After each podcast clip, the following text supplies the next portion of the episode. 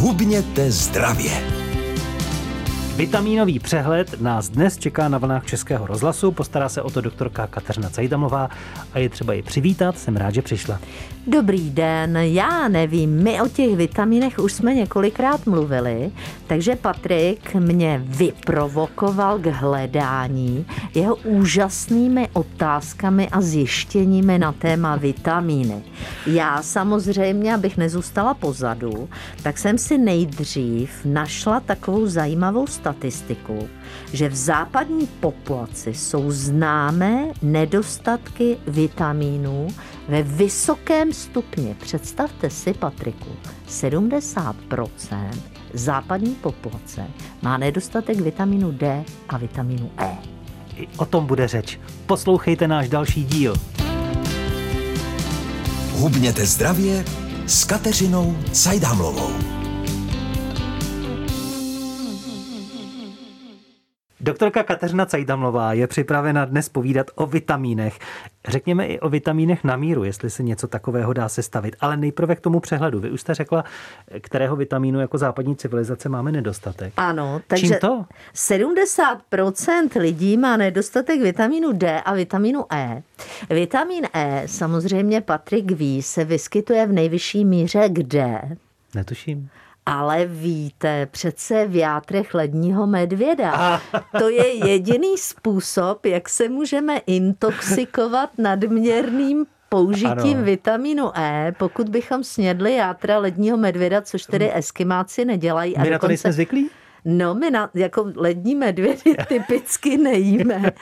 Ale vitamin E je jinak vitamin, který eh, je například v různých klíčcích. A my vzhledem k tomu, že skoro 70% naší potravy dělá průmyslově zpracovaná strava, jíme mnoho například mouky, která je bílá a velmi rafinovaně zpracovaná tak, že už neobsahuje prakticky vůbec nic z toho tedy, co by obsahovalo vitamin E, no tak máme deficit vitamínu E. A to, že máme deficit vitamínu D, za to může to, že sedíme celé dny uvnitř, protože kam nechodí slunce, tak tam nechodí vitamin D, Ale lékař. ale lékař. Proto tak. tu máme doktorku Kateřinu Cajdamlovou. Mimochodem, kolik těch vitaminů jako takových tedy je? Zmínila jste D a E. Takže my víme, to už jsme říkali minule, že máme vitamíny rozpustné v tucích a to jsou čtyři základní vitamíny A, D, E a K. Potom máme vitamíny rozpustné ve vodě, to jsou vitamíny skupiny A, B, C. A proč nemáme třeba takové vitamíny F, G, H? To se dozvíte hned po písničce. V seriálu Hubněte zdravě si dnes s doktorkou Kateřinou Cajdamlovou povídáme o vitamínech. Už jsme probrali, že máme nedostatek vitamínu C a D. Prozradili jsme si něco o vitamínech jako takových, ale pozor, taky jste někdy přemýšleli, proč vlastně nemáme vitamin F, G, H? Ano, představte si, že vitamin F my máme. Kde? Vitamin F to jsou takzvané fatty acids, to znamená nenasycené mastné kyseliny. O těch mluvíme neustále. To jsou Proč ty... neříkáme vitamin F? Neříkáme, protože to je skupina látek, které nejsou jako jedna látka. Protože třeba takový vitamin C, to je kyselina askorbová, to je jedna látka.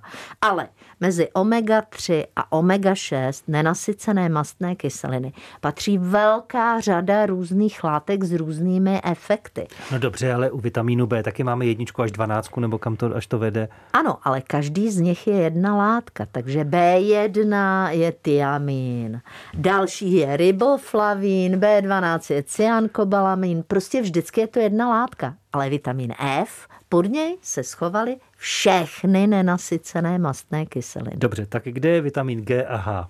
Tak, co se týče vitamínu G, tak já jsem si našla, že to je americké jméno pro to, čemu Britové říkají vitamin B2. Představte si. To znamená, protože byl nalezen první vitamin B1, čili tiamin, a potom byl nalezený vitamin C, pak byl vitamin D, pak byl vitamin E, pak našli tedy mastné kyseliny a teprve potom našli vitamin B2. Tak ho Britové nazvali vitamin G. Jenomže zjistilo se, že jeho funkce a jeho vlastnosti se dají přiřadit k vitamínům skupiny B. Mezitím se našel vitamin B12, B6 a další B vitamíny. To znamená, že byl přiřazen do skupiny vitamínu B. A vznikla díra. A vznikla díra G. Takže to už nikdo neobsadil. To už nikdo neobsadil. A proč nemáme H, když máme K? Tak a co se týče H, tak to byl ten, který byl zase pojmenován podle německého schématu, protože H je podle kůže. Takže vitamín, který se nějakým způsobem, což je vitamin B6, B7, pardon, týkal kvality zdraví kůže, si Němci pojmenovali vitamin H, aby jako rychle měli nějaký svůj vitamin, jenomže zase se zjistilo, že je to vitamin rozpustný ve vodě a podobný svými vlastnostmi vitaminům skupiny B, takže o tam tuď byl zase přeřazen a proto nemáme vitamin H, ale máme vitamin B7. Něco podobného se stalo vitamínu K, který byl pojmenován opět Němci podle koagulace ten už nám zůstal, takže vitamin K víme, že opravdu se stará o srážlivost krve a zůstal tedy vitaminem K. Ale za to vitamin I, který měl e, nějakou roli v e, trávení, tak byl opět pojmenován vitaminem B dalšího typu. Takže vitamin H, vitamin G a vitamin I vlastně jsou vitamíny dnešní skupiny B. Povídáme si s doktorkou Kateřinou Cajdamlovou o vitamínech. Je to takové, řekněme, povídání o zajímavých věcech, které se vitamínu týkají, protože jako takovým jsme kdysi jeden díl i věnovali. Objevila vy jste něco zajímavého o vitamínech, co jste třeba sama nevěděla, když jste se připravovala na tento díl? Ano, já jsem třeba netušila, že eh, neexistují tedy pouhé vitamíny jakožto vitamíny, ale existují určité vitální kofaktory, což je 30 látek. Jsou to teda skupiny, vitamíny skupinu B, konkrétně B1, B2, B6, B12, biotín a cholín.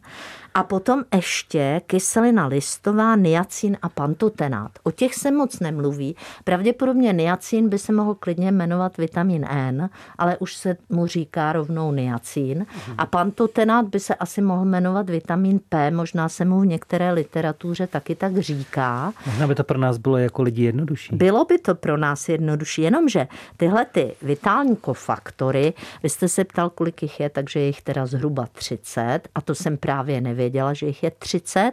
Takže tyhle ty byly postupně objeveny a byly zařazeny vedle takzvaných biogenních minerálů, to znamená těch, bez kterých neexistuje možnost našeho života na planetě Zemi. A to je fosfor, pak je to síra, pak je to jod, železo a je to skupina eh, různých minerálů, eh, sodík, chlor, eh, draslík a vápník.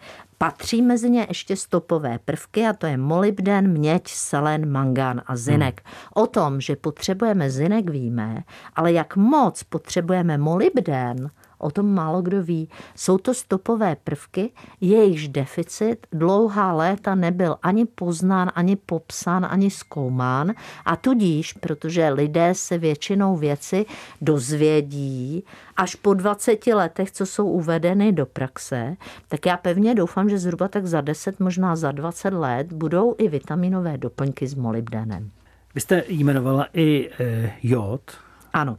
Dočetl jsem se, že nedostatek jodu byl v minulosti vyřešen pomocí jodizované soli, to už se asi ví ale že od té doby ve světě prý vzrostlo průměrné IQ? Je to klidně možné, vzhledem k tomu, že nedostatek jodu u matky může vést k poruše intelektu plodu, tak je klidně možné, že státy, které nebyly blízko moře, my jsme patřili mezi vlastně nepřímořské země, protože teprve za Karla IV. myslím, jsme získali nějaký přístup k moři, mhm. ale za chviličku jsme ho zase ztratili. Takže my nemáme při přirozené zdroje jodu a proto u nás byla typická struma. Ta byla typická i v Rakousku, proto jodlují, protože jak ta struma tlačila na hlasivky, tak vznikaly ty jodlovací tóny různé. Mm-hmm. To znamená, že eh, teprve zhruba od 19. století se systematicky jodiduje sůl a v našich podmínkách bychom tedy už strumu neměli jako problém vůbec mít. To zní tak, jako že za průmyslovou revolucí stojí eh, jodizovaná sůl, skoro bych řekl. Skoro. Skoro. Ano, skoro. Ano. A taky astronauti NASA museli jíst ve stavu bez tíže hlínu, aby se jim posílily kosti. Jo, jíl, jíl. Kombinace minerálů právě v tom jílu, ano, ano. zmiňujete, prý pomáhá lepšímu vstřebávání vápníku. No, vidíte to, to jsou věci. Já teda bych nechtěla být kosmonaut, vy jo? Další zajímavosti zmíníme i za malou chvíli. Po písničce se ve vysílání Českého rozhlasu vracíme za doktorkou Kateřinou Cajdamovou v povídání o vitamínech. Eh, vitamínech, to je důležité. V mužském organismu je vitamin D spojen s testosteronem. Čím více muži přijímají slunečního záření, tím vyšší je prý u nich hladina testosteronu. Je to možné? Eh, asi to možné je. Já bych chtěla vidět studii, dvojitý slepý pokus, kde by teda e, nějací muži byli drženi ve sklepě a pak by se jim měřila hladina testosteronu.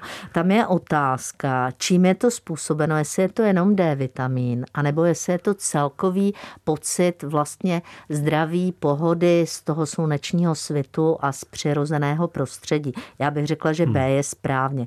Ale je to hodně zajímavé a moc se mi tohleto sdělení líbí. Já mám pro vás taky něco. Existuje alín a alicín.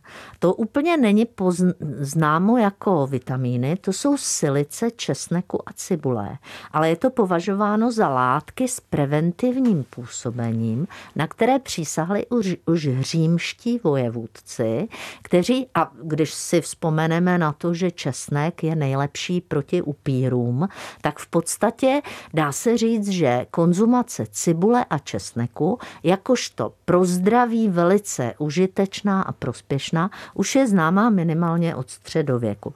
Takže není to označeno jménem žádného vitamínu, ale jsou to látky, které jsou velice důležité pro naše celkové zdraví, pro imunitní systém a další. No, když už jsme u toho, tak i čaj z borového jehličí může být v extrémních podmínkách skvělým zdrojem třeba vitamínu C. Ano. Prý se o tom přesvědčili obyvatelé Leningradu během obléhání protože se věřilo, že borové jehličí taky pomáhalo proti kurdějím. Oni chudáci asi nic jiného než borové jehličí hmm. při tom obléhání neměli. To je taková malá znouzecnost. Naopak vyšší dávky vitamínu C jsou například překvapivě v kvašeném zelí. Proto náš zvyk mléčně si kvasit zelí na zimu byl pravděpodobně velmi dobrý zvyk proto, abychom dodržovali dostatečné příjmy hmm. vitamínu C, který nám zejména v zimě pomáhá. Za to takové polyfenoly ve víně. E, známý je resveratrol, o kterém se Ten hovořilo. No tak mezi, mezi výživovými poradci ano. známý resveratrol stojí za tím sdělením, že malé dávky zejména červeného vína jsou zdraví prospěšné. Resveratrol je polyfenol, který opravdu je prospěšný, opravdu se vyskytuje v červeném víně, akorát, že to červené víno jsou hrozny červeného vína, kde toho resveratrolu se vyskytuje daleko víc než v tom červeném víně a ještě to má tu výhodu, že v těch hroznech není alkohol, který je naopak veliký toxín. A tady já to připomínám často, ale to, že malé dávky červeného vína prodlužují život, to je věc, která byla získána určitou modifikací zkoumaných skupin lidí, kteří sloužili jako kontrolní skupina eh, těch, kteří tedy žijí kratší dobu. A to byli abstinenti, ano, je to pravda, akorát bohužel abstinující alkoholici a abstinenti ze zdravotních důvodů. Takže to byl trošku podvod. O vitamínech je řeč dnes a o zajímavostech o vitamínech s doktorkou Kateřinou Cajdhamlovou. Ten vitamin C, tolik známý, prý je i v čili, Mm-hmm. Dokonce je ho tam 400krát více než v takové porci pomerančů. To je asi pravda. Ale Akorát... bychom toho snědli, že jo? No právě. Já si myslím, že pokud by to bylo porovnáváno třeba na 100 gramů, tak já bych teda 100 gramů čili nesnědla vy, jo, Patriku? ne, ne, ne. A abyste se předávkovali draslíkem, tak byste prý museli sníst třeba 400 banánů během 30 sekund. To asi taky nejde. To naštěstí taky nejde. Eh, ano, draslík vám zastaví srdce v diastole, to znamená, že se to srdce roztáhne a už se nestáhne. Takže to neskoušejte opravdu 30 banánů za 30 vteřin. Ne, 400. Jo, 400, tak prosím vás, nejeste ani 30, ani, ani koncentrát 400, banánový, prosím Ani vás. banánový koncentrát, buďte tak laskaví. No a pak jsme zapomněli na likopén. To je látka, která rovněž není označována jako vitamín. Je to látka, která e, se nalézá v rajčatech a zejména pokud ta rajčata jsou tepelně upravená, jako rajská polévka a nebo rajčata třeba v pice, tak toho likopénu je tam víc. A likopén je další látka, která je s preventivním působením, zvyšuje imunitu, zlepšuje trávení a zlepšuje celkový e, životní nebo zdravotní stav. Takže likopén v rajčatech, nezapomínejme na něj. No a potom další, ty vitamíny Některé z nich fungují jako takzvané koenzymy. To znamená, že my máme nějaké enzymy, což jsou látky, které pomáhají k trávení nebo k různým biochemickým dějům v organismu, ale pak jsou důležité koenzymy, bez kterých by ten enzym správně nefungoval. A jedním z takových koenzymů, já bych ho ráda jednou označila za vitamin Q, je koenzym Q10, který zvyšuje obrat cholesterolu v buňce a proto je vhodný právě pro ty, kdo chtějí zhubnout a chtějí mít dostatek energie na sportování, protože deficit koenzymu Q, mimochodem jeho přirozeným zdrojem jsou sardinky a slanečci. A proč si to mažeme v krémech na obličeji? No, to je zajímavá věc. Koenzym Q10 pomáhá samozřejmě energetickému metabolismu i buněk v kůži. To znamená, že pomáhá takové to rozjasnění kůže, lepší obnovu buněk kůže. Proto si to mažeme, ale vždycky, když si něco mažem, tak je dobrý to i přijímat vnitřně, protože to funguje zevně i zevnitř a zevnitř trošku víc. Ne, já mám pocit, že koenzym Q10 je eh, v drogistického zboží a v takové parfumerii hodně využívá. Ano. Ne? Tam se to prostě velkými písmeny píše, jaká je to obrovská výhoda. Kdyby nám to psali na rybičky, na no, sardinky. Přesně. Sardinky z Q10 velký, přesně. to bychom měli lepší, ne? Měli bychom to lepší. Stejně tak zelený čaj, kurkuma, lesní plody, to jsou dokonalé zdroje různých polyfenolů, což jsou látky, které nejsou nazvány vitamíny, ale přitom zlepšují imunitní systém, zlepšují zlepšují metabolismus buňky a jsou to takové stopové látečky, bez kterých my se jako docela obejdeme třeba i tři roky, ale začínáme rychleji stárnout. Proto lidé, kteří pijí zelený čaj, zejména i ten bílý čaj, to znamená ty nefermentované typy čaje, většinou hovoří o tom, že žijí veseleji a déle v lepším zdravotním stavu. Směle do toho.